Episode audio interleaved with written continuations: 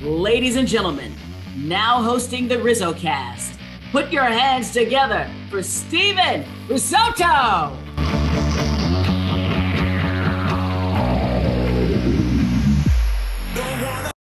What's going on, everybody, and welcome. This is episode number 76 of RizzoCast. I'm Steven Risotto, along with Jasper Lindsay, and we are on a new platform. For the first time ever, we are streaming live on the No Filter Network. It is the brainchild of Eric Burns and company, and we are super excited to have our show being streamed and available afterwards on the No Filter Network. Jasper, big week ahead of us here in baseball. What's going on with you? Dude, the dog days are over, and I'm ready to watch some competitive baseball this September.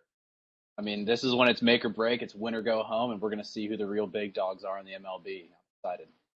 Yeah, no, I'm excited too, and I always think that September is a really exciting time. I used to really look forward to the September call-ups, but you know now it's only 28 guys, so you're going to Yeah. see guys that like have been up before uh, and who are already on the 40-man roster that are going to be in the big leagues anyways, uh, and that we've seen maybe in you know a few months ago, and they just got sent back down due to injury. They're going to probably be up again. Teams are probably going to carry an extra catcher, so it's not exciting as it once was, but there are definitely some pennant races in the mix here that we're going to get to. Uh, let's start right off here with some of the things happening right now in the National League. And, you know, I know the National League, it's, it's really intriguing. I think we thought the American League, you know, East or the National League East, sorry, would be a lot better than it is. Well, you Um, did. I did. what, did- what, did- what, what did you say at the beginning? I mean, I thought it was going to be competitive. I thought they were going to beat up on each other, and it was going to be kind of a dogfight to see who gets out of that division. But uh, yeah, I mean, there have been a lot of disappointments. Whether it's the Marlins, the Mets. I mean, Philadelphia has kind of gotten it together. They made some good moves at the deadline that put them in a position to at least eat coming into September. But uh, and then of course the Nationals just sold the entire franchise. So I mean, it's definitely not the division we expected it to be coming into the season. No, it's not. And I I don't know what I expected out of the Mets, and we're gonna get to them in just a second, but I I think the Braves coming back and you know their infield has been the best infield in baseball since the All Star break. You know, those guys play every single day. Riley and uh Ozzie Albies and Dansby Swanson and Freeman, they've played so much this season. They've been durable, and it's been amazing to watch them uh, compete for sure.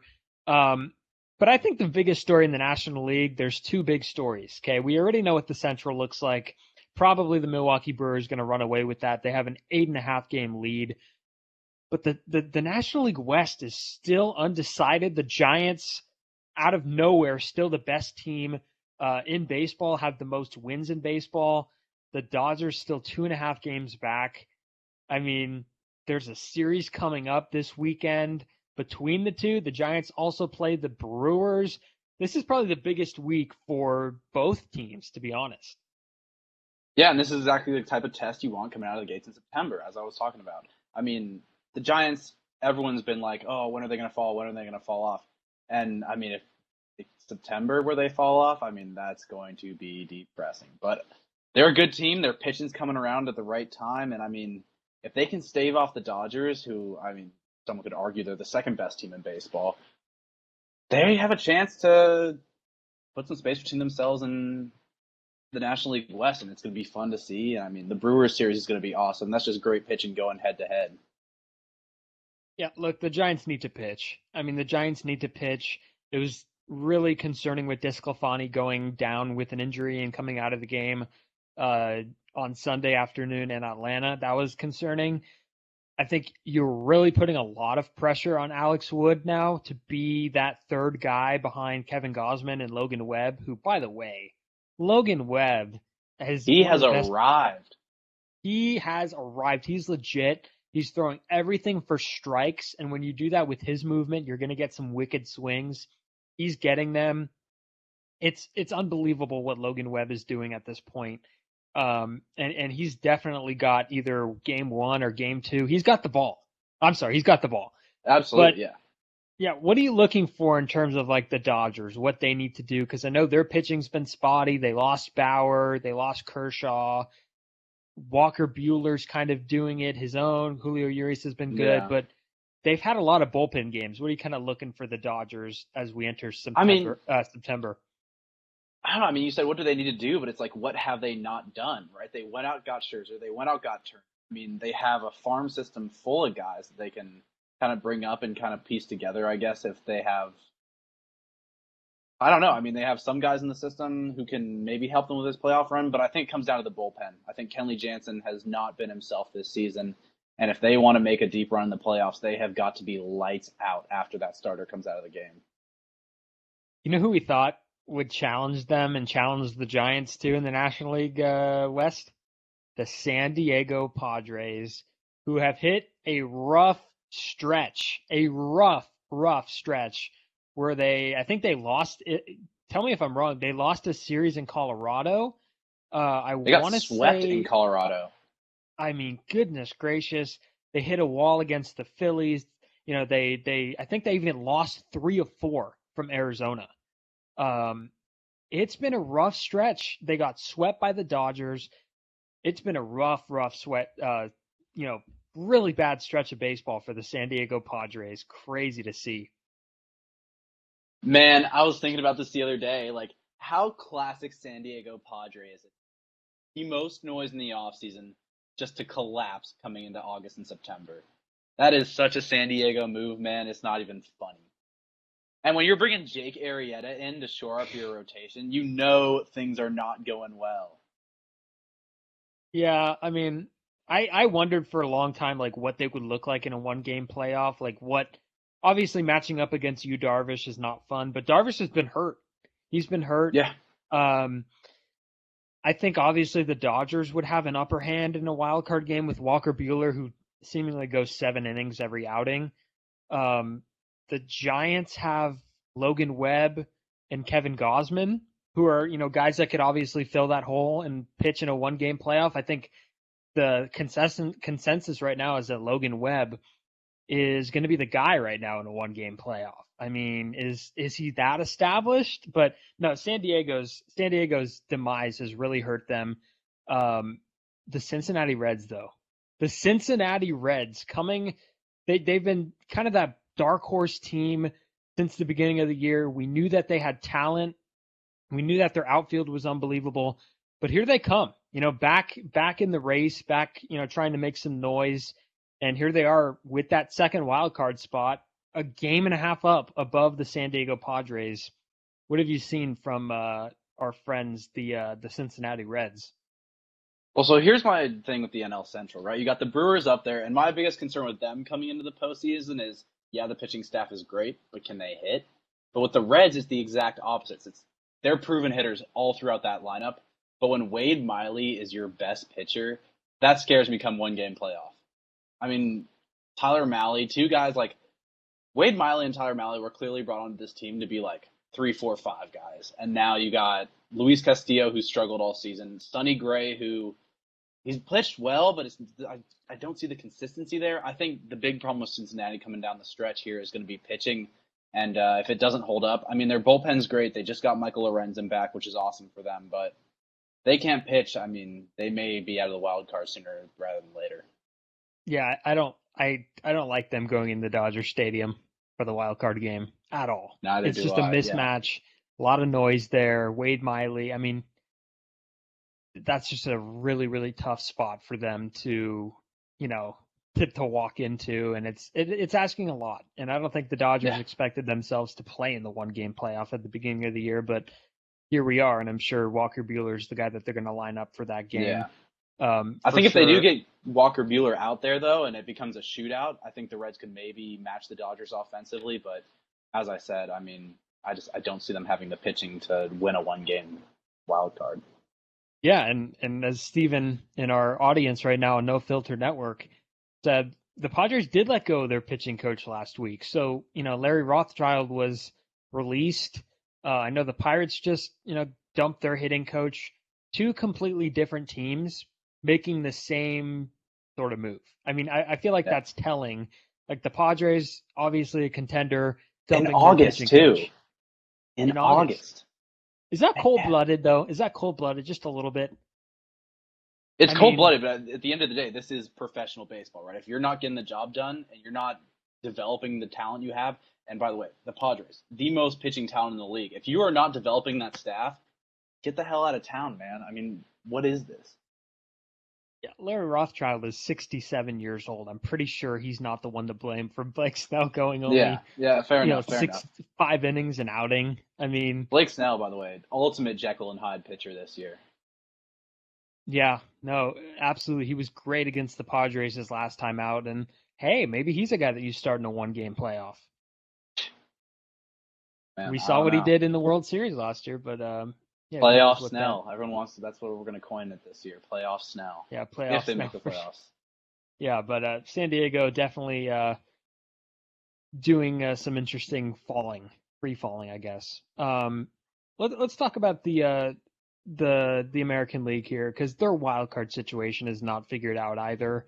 It's insane. Um, It's it's really insane. We had the Yankees with that number one seed; they're two games up, and then the Boston Red Sox. And right now, they're the team that holds that second wild card. The Rays have the American League East, so that would mean three teams making the playoffs from the American League East, and the Yankees, who have been the best team in baseball since the uh, the All Star break. I mean, like right, like would would you expect a Yankee Red Sox wild card game, or is there something else brewing? What do you think?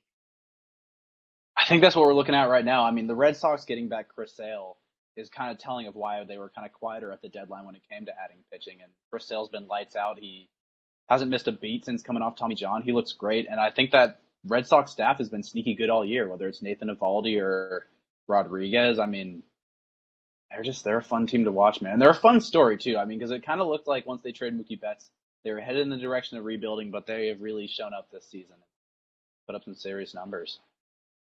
And the A's have slid off a little bit, and you know I know they don't have the marquee pitcher. Frankie Montas has been pretty good. Also, what their best pitcher got his face blown up by a line drive. Like it's kind of hard to win games when your best pitcher is sideline getting facial structure, face structural resurg, restructured face surgeries. yes, and our our thoughts go out to Chris Bassitt. Took a literal Absolutely, shot absolutely. off the face. That was insane. Um, is he coming back? Do we know that? I mean, He is coming back. He's on the way. Uh, apparently, both of his surgeries were successful. Uh, but I don't know if the A's fan base can go through another year of watching Sean Manaea pitch in a playoff game, a one-game playoff. That had an exit velocity of 100 miles an hour off the bat. Absolutely insane. That's insane. That is that is really insane. No, but uh, yeah, that that that's a crazy. I think the White Sox. I mean, they're up 10 games. They're The White Sox are just so boring to me. It's like they play How? in What? the worst division. Like no, they're they're going to be awesome come playoffs, but regular season White Sox baseball, it's boring. Like who's there? They have no one to challenge them within the division. Cleveland is rebuilding. Kansas City is rebuilding. I mean, Detroit has made strides, but they're not even close. And the Twins have just been a flat out disappointment. Like I don't know. It's not hard to win the Central when you have that kind of lineup going against you for most of your schedule. So I mean, we'll see what kind of team they really are. Obviously, Eloy Jimenez being back, electric. Robert back, electric, and I mean they have one of the best rotations in baseball. So it'll be interesting to see how they do come playoff time. Yeah, I, that's a valid point um, for sure. And I do think that the White Sox could be a favorite. I think they have so much depth everywhere, especially pitching Absolutely. wise. They're going to be a, a force to be reckoned with. But what Kimbrel and Hendriks coming out of the pen, that's just flat out ridiculous, man. and they've struggled. They've struggled, but I, I still think you know those two guys could be a brutal, brutal nightmare for Yeah. teams late in games. And I mean, Um, La Russa just knows how to manage a game, right? He's been there. He's won World Series. He's gonna do what everything in his power to get them ready uh, to succeed come playoff time.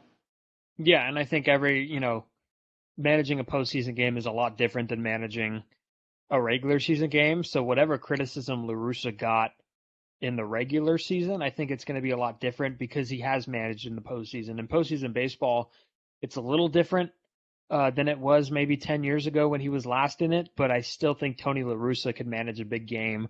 Um, yeah, especially with a team like this. I mean, you give a guy like that tools like La- Larusa's got tools, so he's gonna he's got Absolutely. a lot of assets that are gonna help him, and it's it's definitely set for a, a really fun um, October. Uh, but the Yankees, I'm concerned about the not. I'm you know what am I trying to say here? They've been great, but I'm concerned about their pitching still. I mean, that's like a outside of Gerrit Cole. I mean, I know you've had spurts of greatness of Jameson Taillon and Jordan Montgomery, but who else are you throwing the ball to I don't know. Do you think Severino comes back? For the postseason? Like only for, I, that's a lot. That's asking a lot. That It is really asking is. a lot. But having him out of the pen would be helpful if you wanted someone who can eat up three innings. Uh, and I mean, Domingo Germán hit or miss, but I think he could be solid come, potentially come postseason. Uh, and I mean, Andrew Heaney, like, nah, I don't know. it's they they do have a pretty mad pitching staff. Uh, I don't think Jordan Montgomery. It's Jordan Montgomery. That's the Montgomery on the Yankees. Yes, correct. Yeah, I don't think he gets enough credit for what he's done this season. I think he's kind of a solid rotational arm, and I could totally see him starting a third game. But yeah, I don't know. I mean, so say you have to pitch to Gerrit Cole in a one-game wild card, then you have to. Are you going to start him back to back to open up a division series? Who knows? I don't trust Heaney at all.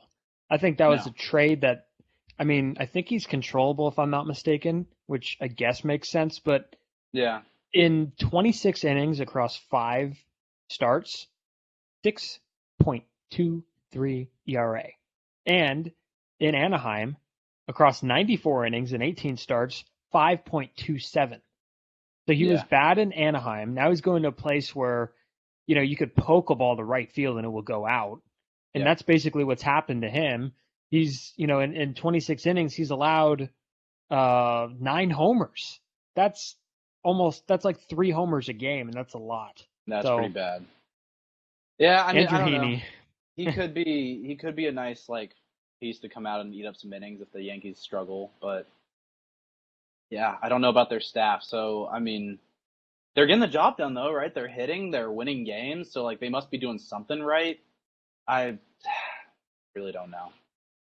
Yeah, no, I don't know either. And um, we'll, we'll switch gears here to uh, a team that uh, well, we'll go back to the National League, and we'll go back to the National League East, and we're gonna. Th- this is the topic that uh, is really, really interesting. The New York Mets, who have been known for their faux pas, like the past, yeah, exactly, have been known for their faux pas and their bad play and their lack of scoring runs and you know, whenever something bad happens to them, we always say, "Hey, that's the most Met thing that could ever happen." Right? And it is it is not as true as it is now.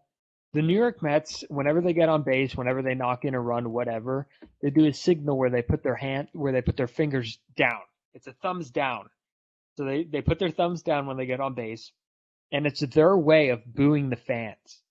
So basically, is I'm trying to explain this in the in the easiest way possible for our listeners.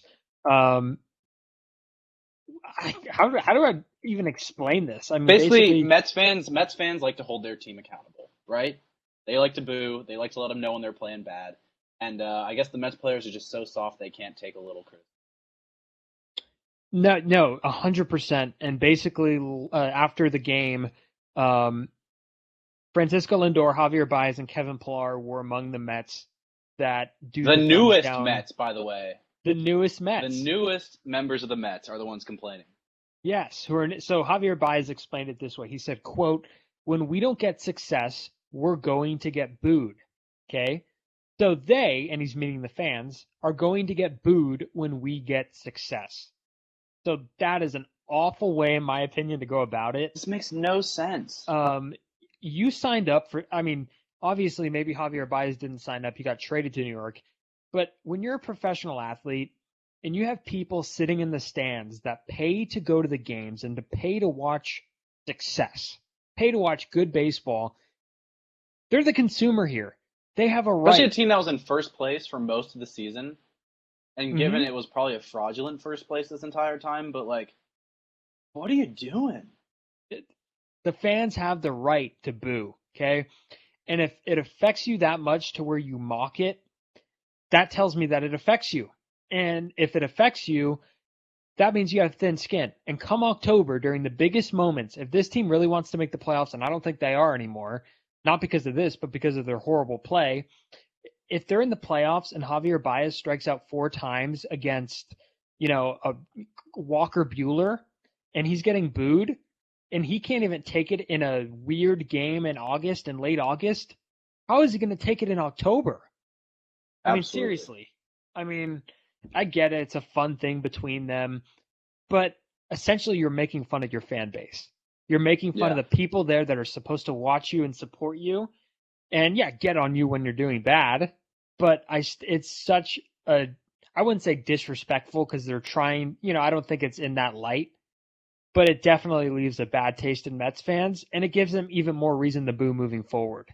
Yeah, right. Like, oh, you're totally going to solve all your problems by attacking your own fan base. It's kind of ridiculous. And then Sandy Alderson obviously put out the uh, little memo from his organization.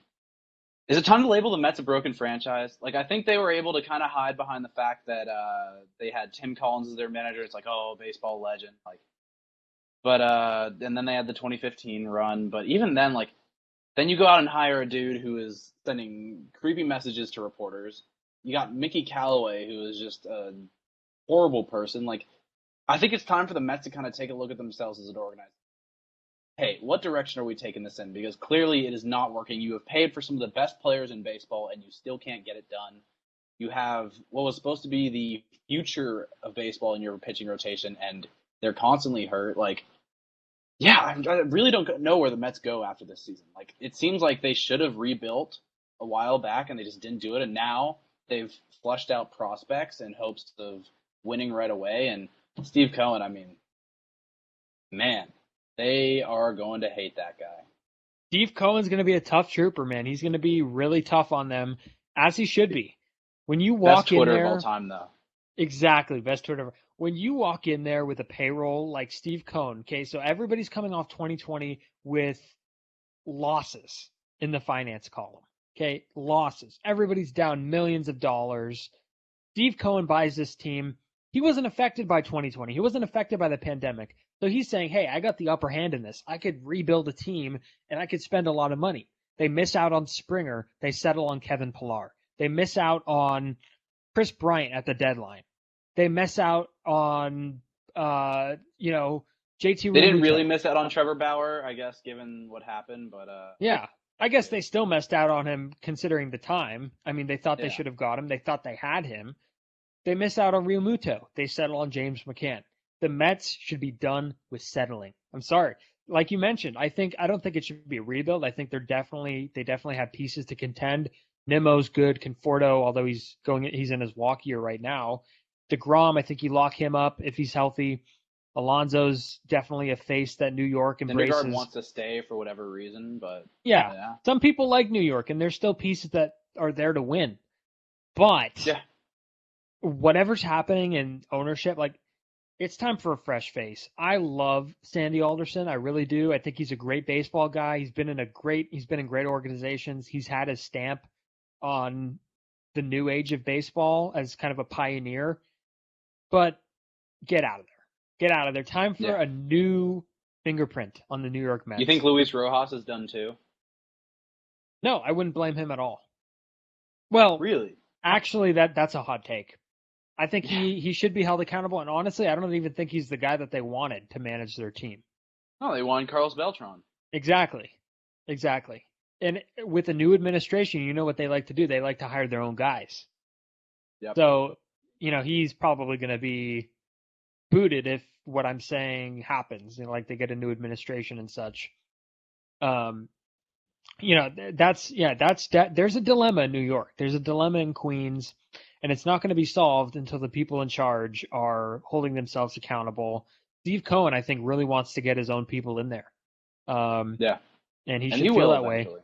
He will eventually. Yeah, I agree. It was obviously Um, tough with COVID and trying to do that whole hiring process, but he'll he'll get his own people in there, and I mean, I mean the Mets fan base they have been through so much torture. I feel like I don't want to say because deserve is never a word that should be thrown around in sports, but they deserve better than this. This is ridiculous. Yeah, no, I agree. And you know what? A team that they should outline their success around the St. Louis Cardinals. And we're bringing up the I'm bringing up the Cardinals for this reason. They have a guy who is basically a legacy player. They have two. Adam Wainwright's in that category too. But Yadier Molina announced his retirement over the weekend. and he is saying that His future retirement. future retirement. Yep. Uh, and he's saying that 2022 will be his final final year playing baseball. Uh, he agreed to a contract extension. He will play one more year as a member of the St. Louis Cardinals as their catcher. And look, he's been there for almost 20 years. He's been there since 2004. He came up as a 21 year old, finally got the everyday gig in 2005, never looked back. He's, you know, had 10 All Star appearances, nine gold gloves, won two World Series rings, has a Silver Slugger, four Platinum Glove awards. So, I mean, Yadier Molina, however you look at it, he's going to the Hall of Fame. Do you think Oh, that too? absolutely. Absolutely. He's Yeah. been the I don't want to say compare shortstops to catchers, but he does feel kind of Ozzie Smith esque for these Mhm. Cardinal teams that have put up the championships in past years. He's one of the best defensive catchers of all time, and you know he hit he hits. I guess he hits maybe not as much as you want a Hall of Famer too, but you know I think catchers get held to a little bit of a different standard when it comes to offensive numbers in the Hall of Fame. And he just hit the 2,000 hit mark. Uh, he's got 168 homers, lifetime 280 hitter. I think it's definitely enough to get himself in. Oh, absolutely. Um, you know, catchers. There's so there's not a lot of them in the Hall of Fame, but the reason the reason we're bringing up Yadier Molina is because it got us thinking about some of the active players in baseball right now that could be future Hall of Famers. So we split them up into different categories. Jasper, do you want to go first? What are who are some of the guys that are playing right now that you could see on the path to Cooperstown? I mean, you can go the obvious. Miguel Cabrera, Mr. 500. Uh, I think he hit that milestone last week. Clayton Kershaw's a lock. Pujols, Max Scherzer, I think, is in there, especially with his World Series title and all those Cy Youngs. Mike Trout is well on his way if he can stay healthy throughout the rest of his career and finish out strong. Gonna knock on wood there for that one. Um, and I think the guy you mentioned earlier, who um, you could call fringe, but I think is more than deserving, is Adam Wainwright. I mean, he has the stats, he has the championships. Maybe not the Cy Young awards, but I mean, he pitched in an era where guys were still roiding a little bit, and uh, he's been everything the part. And I mean, he's still having success, and so I think Adam Wainwright's another lock for me. Yeah, I would be a little iffy on Wainwright, but I do agree. I think Pujols and Cabrera are two of the best. Cabrera is ever do it. definitely one of the best hitters of our generation. Pujols one of the best right-handed hitters of all time. Um, maybe the best first baseman of all time. I don't know what the modern day people think about Lou Gehrig, but Pujols is definitely up there uh, in terms of you know best first baseman of all time. Uh, but Robinson Cano has an interesting case. I know he has the two suspensions that hurt him. They definitely hurt Manny Ramirez, so I expect them to hurt him. Um, Kershaw, I agree with you. I think he's a lock. I think Scherzer's a lock. What he's got three Cy Youngs now, and you know three in two leagues. So I he's think like he's com- quietly in. compiling Cy Youngs. It's impressive to Hmm. see. It is impressive to see. Um, Verlander, I think, is close too, but I think you could also put Verlander in the same category as maybe a Jack Morris, uh, or more of a compiler. Although he did have Yeah, but he was Verlander dominant. got his ring. He got his ring. Did he? Oh, he did. He did Yeah. with the Astros. See, I still think of him as a Tiger. Me too. I mean, I think of him as losing, coming out. I still think of the Pablo Sandoval home run. I do. Yeah, I think of the Sandoval home run. I think of some of his no hitters. I think he's definitely got the he's got the name in the in the what you want out of a Hall of Famer, just the type of career he's had, not just the success on the back of the baseball card. Um, but he's definitely up there. I think Zack Greinke, you might have to take a look at him. He's got an underrated case. Joey Votto is an interesting one because he's having a great year this year. People forget he won an MVP. He won an MVP, and I know that means a lot to a lot of voters, but I find myself conflicted about Joey Votto. I think he's a borderline candidate right now. Uh, We also think Buster Posey's a borderline candidate. we'll get to Posey in just a second, but I mean Votto's definitely got the new school numbers. He's got he's led the league in on base percentage like seven, eight times. I mean that's Crazy. incredible. That might actually be enough, to be honest. He's just been cursed Um, by being on the Reds. but he's he's gotten the best hitters ballpark in base in the National League, one of them. yeah, but I Um, mean, when it comes to winning and the other stuff, like there's probably a couple other scenes where he easily could have won it. Didn't put up the Yeah. numbers to back it up. Yeah, I, I think he's close. I don't know where he ranks among first basemen. Looking at JAWS right now, which is the system that Baseball Reference uses, if you look at the WAR leaders in the history of baseball at first base, Votto is fifth. Yep. So there, there's there are fifteenth. Sorry, that was that was a Oh, mistake. wow. Okay, Fifteenth okay. in baseball. So Lou Gehrig, Pujols, Cap Anson, Jimmie Foxx, Roger Connor, Jeff Bagwell, Dan Brouthers, Frank Thomas, Jim Thome, Rafael Palmeiro, steroids, Johnny Mize, Miguel Cabrera going in, Eddie Murray, Willie McCovey. All those guys are Hall of Fames, are Hall of Famers except for Palmeiro and Cabrera, and then Joey Votto. Yeah. So Joey Votto's kind of. I, I think he'll get the same treatment that Todd that Todd Helton's getting right now. Same kind of player. Yeah. Definitely. So- Definitely. Just no, just not on winning teams, man. That's the problem. That's always the problem. Yeah, no, it'd be interesting to see. And then, you know, we came up with guys maybe on the fringe, more down the road, and I would put Mookie Betts in that category. Nolan Arenado. I'm not giving it to Mookie just yet. Really, really. I mean, I don't know. Mookie's still pretty young. I don't think he's put up a Hall of Fame career. What about Bryce? he does Harper? have the MVP. That Bryce tough. Harper? That's so tough. I mean, yeah. I mean, honestly, it just comes down to how crazy these voters are now. Like, you can really just never tell who they're going to put in. But I think Larry Walker, that was the big Hall of Fame induction that has really opened the door for some of these other guys.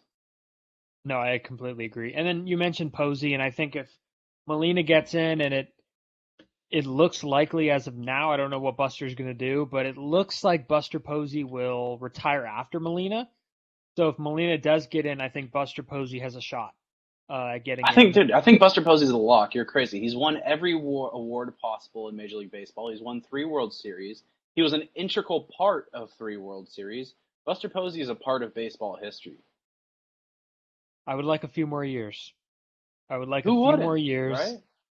Right? Um, he's got just over 14,000, 1,400 hits, 156 homers. Um, I would like a little more because I really think those years where his hip was hurting him and he wasn't getting the power production, I think those years really hurt him.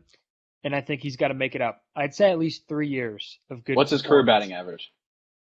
It's 302.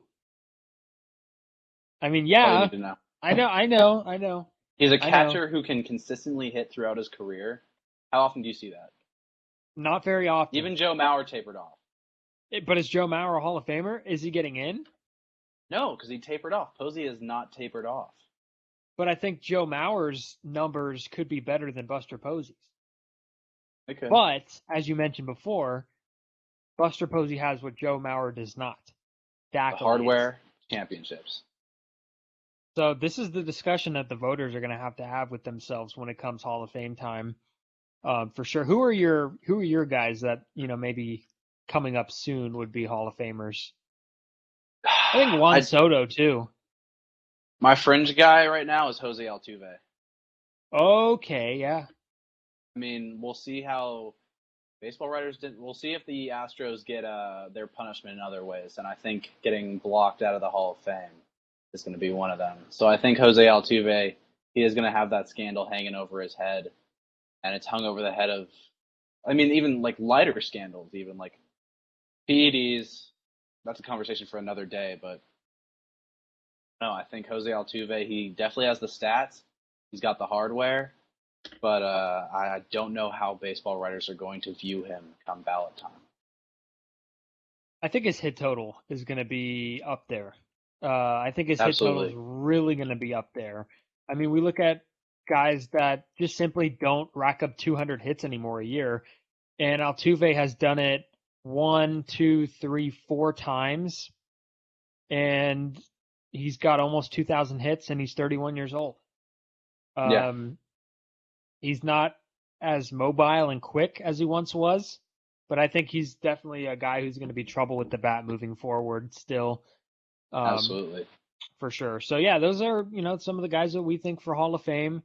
Um, let us know again at the end of the show. Maybe we'll have some time for some knocks. So if uh, you're listening on No Filter Network, go ahead and hit that knock button, and uh, we'll let you up near the end of the show. We have a few more things to get to before we do that, though. However, um, there's an issue here right now with people not going to the ballpark. Uh, the Giants are the best team in baseball, have been the best team in baseball, and they're routinely racking up 30,000 people, 20,000 people, high 20,000s, low 30,000s. And San Francisco is, you know, a very, very, you know, they've been very on top of what's going on with COVID 19. And that is the reason why a lot of attendance is down around the league. Uh, a lot of people are still concerned about that. We've seen it in New York, we've seen it here in San Francisco parking is through the roof. I mean, when when you're paying double for parking, and you know compared to what you're paying for a ticket, that's a problem. Then you have the evergreen thing with the food prices. That's a problem. Jasper, why do you think people aren't going to games? I think you brought up a really interesting point there with parking. I mean, you see football, you see basketball. Those arenas have possibly acres of parking lot available. San Francisco, you got to struggle to find parking. Yankee Stadium. I mean, I didn't see a ton of parking when I visited there my one time. Uh, I, I mean, the list could go on. Those stadiums that aren't connected to the football arenas and the basketball arenas in cities, they're struggling to like find. I mean, it's just money. It's through the roof. I don't. I really don't know what to say. I mean, but for the Giants, I feel like there's no excuse, right? Because they had that sellout streak, and I mean, I think it's just the overall trend we're seeing in baseball, where less and less people are watching, and I don't know. I think you need to lower prices, get a little more valuable pricing going on, and just get people back to enjoying a day at the ballpark. I think that has kind of been lost a lot in baseball.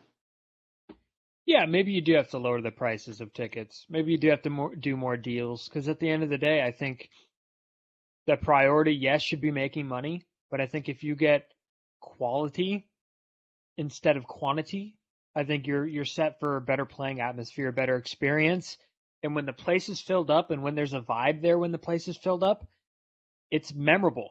And that means people are going to want to come back. You know, and that's right. what matters. That's what baseball should be focusing on getting fans to the ballpark and getting them wanting to come back. And that's that's super important to me and I do think COVID's a big part of it. I do think Absolutely. people are still une- you know, uneasy about going there, not wearing masks, um sitting close to people, you know, walking right by people, ordering food. You know, it's all of it is is a concern for a lot of people, and I think that's one of the reasons. Um, you know, one of the reasons why. Um, so we have a call we're going to get to in just a second, but we're going to bring up one more thing. Uh, actually, let's get to Steven right now. Let's Steven Luker's going to call in here. Uh, he's got something to say, and then we're going to get into one last thing. Um, as we're going to wait for Steven to come up here. This is the cool thing about No Filter Network. This is our debut here, and uh, we're going to get a chance to have a conversation with one of our listeners here. And uh, it looks like Stephen is not here anymore. So I don't know oh. if we lost Stephen or what. Too bad. Um, I had to let him up, but he's not here anymore. But yeah, but that's one of the cool features we have. Let's get into uh, what we're going to do here with Bleacher Report publishing an article. So, you know, if if you're really interested in in journalism, there's Stephen right there. How there you doing, Stephen? Hello. How are you guys? Pretty We're good, doing man. Well, how about you? Pretty good. Just trying to put something on my TV to watch. Awesome. So, what's Sounds on your good. mind today? Um, just just sports in general, you know, with how we kind of understand we're getting towards the end of baseball season into the playoffs, you know, type, you know, all that stuff going on. Are you Absolutely. keeping up with any of the pennant races? I'm noticing some of the races are pretty interesting. Like the NL West is like insane with you got three teams, like a good battle going there. And then I'm also looking at, you know, how the draft is going to be playing off. Like right now, let's say season was ending, we would have Arizona picking first, Texas second, uh, pick, yeah, Texas. No, wait, Baltimore first, Arizona second, and Texas third. So those will be our top three draft picks. And which of those teams draft. do you think rebuilds the fastest? I feel honestly, if we look at it perspective wise, probably let's see. Baltimore can rebuild quick, but can they go after big players? But they lost. They they had one of their highest paid players. You know, Chris Davis retired, who turned into he hit so many home runs and then he bust. Like, what happened there? Right, right. Yeah, sharp And I mean, decline. Yeah, but also again that pay that off your payroll got to be a relief. Yeah. But Yeah. I feel Texas could rebuild. They're in their second, third. They will be going next season into the third year of their new stadium. Yeah, you know, I thought that they would want to bring a winning culture to that stadium uh, right away. I think they felt that, but I think based on the way they've been playing, I think they're realizing that it's going to take a little longer. But I think when the Rangers have good teams under John Daniels, they really have good teams. I mean, they're really built well, uh, you know, by John Daniels and company. Now Chris Young's taken over as the GM. Um, so that's definitely an organization to look at. But it's funny, Stephen, that you bring up uh, the the draft. Um, it's because I I don't think any of us have really thought about that. Jasper, have you Yeah. thought about that at all? I mean, I did read about uh, I read about it in Ken Rosenthal's article with the Athletic, talking about how you got to kind of get rid of tanking. But yeah, I mean, I don't know about the draft. I think, I mean, I'm a Rockies fan, so obviously I always hope for the best. But we'll probably just draft another young outfielder and focus on that. I really don't know. Sam Hilliard. Sam Hilliard. So the funny thing is with the draft, like I have, I had a friend from high school. He was drafted 14th round this year to St. Louis. Oh which was wow. surprising. And I told him, let me know whenever, and he will say he will hook me up with tickets. I'm like, thanks. Yeah, hey, uh, let us know. We could have him on the show. I will. I'll definitely let him you let him know. Hey, there's a show. You guys, you can talk about your experience, everything. Yeah, of but I course. think the aspect of the draft having less rounds now is also intriguing because you are going to see undrafted free agents become something in baseball, which I think could be really interesting. forward. And we got that little play in that rookie, like that pro ball league. You know that cut those short season teams into those small that league. yeah, absolutely. Yeah, so five five rounds in 2020. Uh, now what? 20 rounds now. I think they've they've changed it to 20 rounds. I think that's about right. Yeah, Yeah. and the Angels went all pitchers that 20 rounds this year. They did. Well, they need it, man. They need it. Yeah, 20 pit 20 pitchers is is something that uh is not a bad thing at all, especially for Nope. them. Yeah, de- yeah, it's definitely. So, is there anything else, Stephen, that you want to mention? Because we're going to get into uh, uh we're going to react to Bleach Report's biggest trades of the 2021-22 22 offseason. Um, I appreciate you calling up here, Stephen. Yeah, if you guys ever need any baseball talk and shows and stuff, go to tune in like Tuesday, Wednesday nights at 6 p.m. Pacific. Eric Burns puts on a show with Will Clark, Will the Thrill. So if you guys are interested in that, you guys can tune into those. And then myself, I'm content creator as well, so I make baseball shows and anything that's interesting with baseball. That's Absolutely. fantastic, man. That's great. Well, I appreciate you joining us. Um, I Yep. appreciate you watching and, and listening, and uh, we'll be sure to tune in. Uh, thanks for dropping your plug, and uh, yeah, we'll we'll definitely talk soon, man. Yep, sounds good. We're going, Steven. All right, that's Steven joining us here with some really good insight. I didn't even think about the draft, to be honest. Crazy.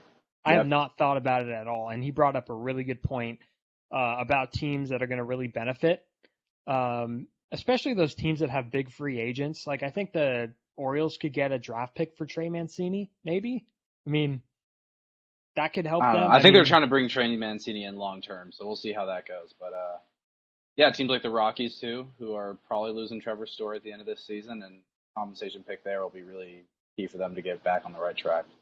Yeah, no doubt. So let's react to the uh, these trades that Bleacher Report proposed. And again, if you're looking for good baseball writing, I don't think you're going to find it at Bleacher Report, but they definitely do. Most writing at Bleacher Report is not very good, but they do love their rankings, so let's get into them.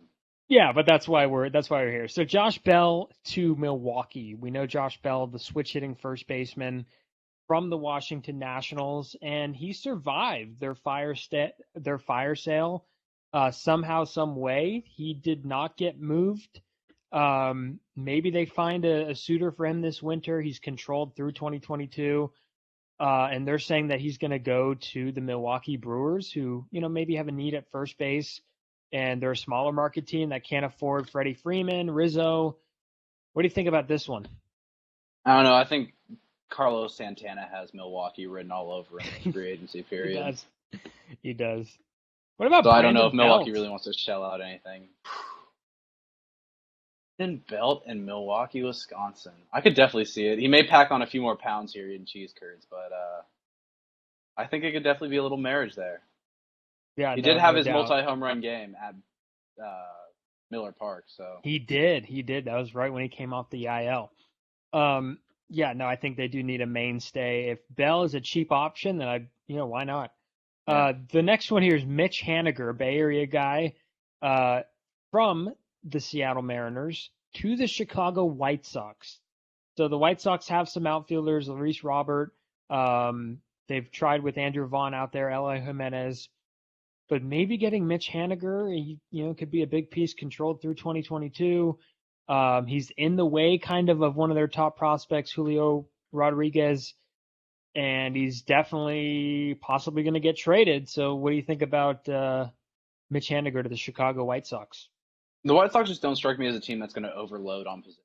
So I think if you see them make a move, they're going to kind of go similar to like an Adam Meeting guy, Kevin Pillar. I think that's their direction they're heading in the outfield. Some guy who can, even Albert Almora, some guy who can feel a little bit, uh, maybe not be the best hitter, but can definitely play on some off days when Mendez and Robert need it. Yeah, and they haven't gotten any production out of right field, um, for sure. So yeah, that's interesting. Here's one: Sonny Gray to the San Francisco Giants. Giants, we know they have a fascination with former Cincinnati Red pitchers. They have Gausman, DeSclafani, Wood, and Cueto all on their staff, who all pitched for the Reds at one point, and they're all heading to free agency. So Sonny Gray is going to be on the market possibly this offseason, or will he? Now that the Reds are kind of good, I don't know. I mean, as I said, we didn't say Bleach Report had the best writing, so this move kind of strikes me as a reach, as do most of these on here. But I don't know. What are your thoughts, Steve? You're the guy who covers the Giants. Yeah, I mean, he'd have to be healthy. I think he'd have to be healthy and not just be healthy, but he'd have to show that he's healthy. Um, he's got 10.2 million for next year on the salary in the books. Giants have some money freed up. I don't know, man. It's going to be interesting to see what they do there. But Logan Webb's the only guy right now that they have penciled in. Um, I don't know what they're going to do with their rotation next year. That's a concern for me for this team. Uh, no doubt about it. Um, the next one here is the uh, Willson Contreras from the Chicago Cubs to the Houston Astros. Is that something that we could see? I know the Cubs. I thought everybody would be on the table at the deadline, but I guess it's a little bit harder trading a catcher. Um, but I mean, it's hard to find a good one. Contreras is pretty good. He's controllable through 2022. Maybe they keep him, hold on to him. Houston has only gotten a 602 OPS from their catching position. What do you think? I'm I'm not buying the Cubs are rebuilding, so I think they're going to be big players. Really? No, I'm definitely all in on the conspiracy that the Cubs are just reloading the farm system a little bit, and they're going to be huge players in free agency. I mean, they're definitely going to have to address pitching first and foremost, but I don't know. I think there's rumors of Trevor Story landing there. Javi Baez has already said he's open to coming back. Kris Bryant might be another guy who I wouldn't be surprised if he comes back. Rizzo? Rizzo too. I mean, the way they talk about Chicago and romanticize Chicago, I think it's going to be a team like after they won that World Series. I don't think they're going to have any problem really signing players. I think those bridges are burned a little bit. Definitely, Um, there is a little but- there, but I don't know. Yeah, I you think do have a they're definitely gonna I be big mean- spenders. I mean, I think it depends on what the Yankees think about Anthony Rizzo. And, you know, it, is Anthony Rizzo going to go to a team like Milwaukee opposed to a team like Chicago? I mean, I don't know. I mean, they do have it- whiny ass Luke Voit behind Rizzo. Luke Voit should get traded. He should be on here.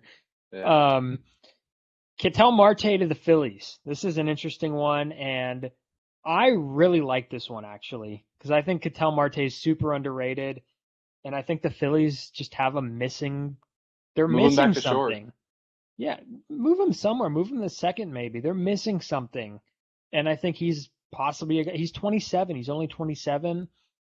I think he's going to get a lot back for Arizona, so they're going to be happy. Um, but you know, I definitely think he could be a great top of the bat lineup for this team. Yeah, no, I think I like it a lot. I mean, that there's so much uncertainty on the Philadelphia infield right now. Like, is Alec Bohm the guy? And I think they'll obviously give him a couple more years to develop. But I mean, hey, Didi has not worked out up to this point. Got Kingery, another guy who's underperformed, And I mean, as much as I love Brad Miller as a utility player, he is not the long term answer there at second base or shortstop. No doubt. I think he's a great bench bat. And I would say this about Ketel Marte. He's making 8.4 next year. That's really good, but he also has a team option for the next two years. So 2023, 2024, 2023, he's got an $8 million option. And 2024, he's got a $10 million option. So he's going to cost a lot. He's going to cost quite a bit for this team. Uh, no doubt about it. But hey, if the Um, power comes back, he's worth every cent. Yeah, and the only reason he wasn't traded was because he was hurt. He had a hamstring injury. Um, two more trades here to get to. Josh Donaldson to the New York Mets. Uh, J.D. Davis has been playing third base for them. You know, I guess you kind of want a, another guy there. Donaldson uh, was signed through 2023 um, to the Twins, and then you know, obviously, I don't know if that's working out. He's been hurt. Um, there's some high price talent and decisions coming the Twins uh, Twins way. I thought he might have gotten traded, but I think that this is a. Well, is there an opening for Josh Donaldson? Do they really want him more than J.D. Davis? I guess Davis could be moved to the outfield if Conforto leaves, but yeah. it's kind of interesting though with with uh, with Donaldson. I don't know. I mean, I, I can't really get a read on Josh Donaldson because I haven't heard about him because the Twins have been so abysmal. Um, but yeah, I mean, I guess it makes sense. As I said, this is just not the greatest writing. I mean, I'm not a big Bleacher Report guy. This is kind of a reach here. I don't know. I don't. I really don't know what the Twins do with Josh Donaldson. Or I feel like Mets I'm doing wanna- this. I'm doing this just to piss you off, and I'm Dude, loving. oh I'm God. loving every second of this. Oh, the face like so you'll hear this in podcast form sadly, but the facial expressions I've been making throughout this entire segment have just been utter disgust. But yeah, Final Josh one, Donaldson, shall we? final one. This is the worst one by far. Matt Chapman to the New York Yankees. The Oh A's, my god. who are contenders. The A's are contenders. So if anything, they're going to extend him, and if I guess that should happen soon if they're going to do it. But Matt Chapman, who's been red hot since early August, and looks like he's finally back from his hip injury, really like Gio Urshela, who you know looked to be the part past few years. I guess he's not the part anymore. So. God, And they also this- have like Miguel Andujar who's kind of still there. He needs a, he needs a fresh start for sure, but like this is just utter bullshit. I don't know. So first, I could doing. picture him though in a Yankee uniform. Oh, Can't you? absolutely. I could too. Yeah. I mean, what he already has the clean shaven look. He's bald. uh, He's bald. Oh, Man, God. going right. She's coming out shooting. Uh, yeah. I mean, what is this? What is this trade? The A's. Yeah, I mean, it is. It would be classic A style to get a really good third baseman. They did it with Josh Donaldson, just trade him. But they want Matt Chapman there long term. Nolan Arenado Jr. as some people refer to him. I mean, he's finally starting to hit. There's just been so much Matt Chapman slander all year, and it's just. I. I, I really Yeah. don't know what to make of this. I don't even know Yeah, if I- this is. I mean, I thought. Chapman was younger. I'm looking at it now. He's 28. Yeah. Um, and the A's would get a lot back. Yeah. Um, and I mean, I don't know what they're going to do after this year in terms of regression. They do have a lot of veterans on their team, so I don't know. I guess Yeah, we'll but Matt Olson's still young. Laureano's still young. Laureano's still young. What they do with Starling Marte will be interesting because he's clearly played a very prominent role on this. But uh, the A's just they constantly have guys. So like, listen, they are one of the most well-run franchises and farm systems in baseball. So I, I think even if they're down, they're never down for that long. So yeah, I don't know. Yeah, I don't know either. This was definitely an interesting segment. Um, we'll do more of them because I like looking at Jasper's despair face. It's great, um, and it's it's definitely a lot of fun. And this episode was a lot of fun. This was our debut on the No Filter Network. Jasper, I don't know about you, but I think it went well. Oh man, I had a lot of fun. This was awesome. Yeah, this was great. Uh, love the call-in feature. Thanks, Stephen, for calling in. Uh, our debut, our no filter opinions, uh, no filter opinions, no filter network. Um, tune in because we have some more stuff coming. Obviously, we do banter shows every now and then, but our, our main source of notoriety is we get guests on and we talk baseball with them. We talk about their careers. We talk about some of the headlines happening, and we take great pride in our guests, and we have two coming up um, tomorrow at three. Uh, no, sorry, at uh, 4 p.m. Central Time, uh, South Dakota time, which is giving you a hint. We will have, wait for it, Little League legend who threw over 600 uh, pitches in the Little League World Series and gave up one hit. Gavin Weir from Team South Dakota in the Little League World Series. Incredible. Stud left-handed pitcher will be joining us. I believe his dad might be joining us too. So stay tuned for the next episode of that. It will be up on our YouTube channel, our Spotify channel soon as well. We never really give sneak peeks for future episodes. We like the surprise element, but now with no filter, uh, we do get to have the opportunity to share our future plans more. And also Marissa Gonzalez, who writes for Sports Rants and is definitely going to be an entertaining, uh, you know, listen as well. She'll be coming on on Thursday, and we'll have that one up uh, on our channels as well coming up soon. Thank you guys for listening. You guys could follow us on Twitter at RizzoCast, subscribe on YouTube, Spotify, Apple Podcasts, wherever you get your podcasts. And of course, here on No Filter, subscribe to us, tip us, whatever suits your need. Weird asking for that. Thank you guys for listening. Thank you guys for joining us and have a great day. See you next time.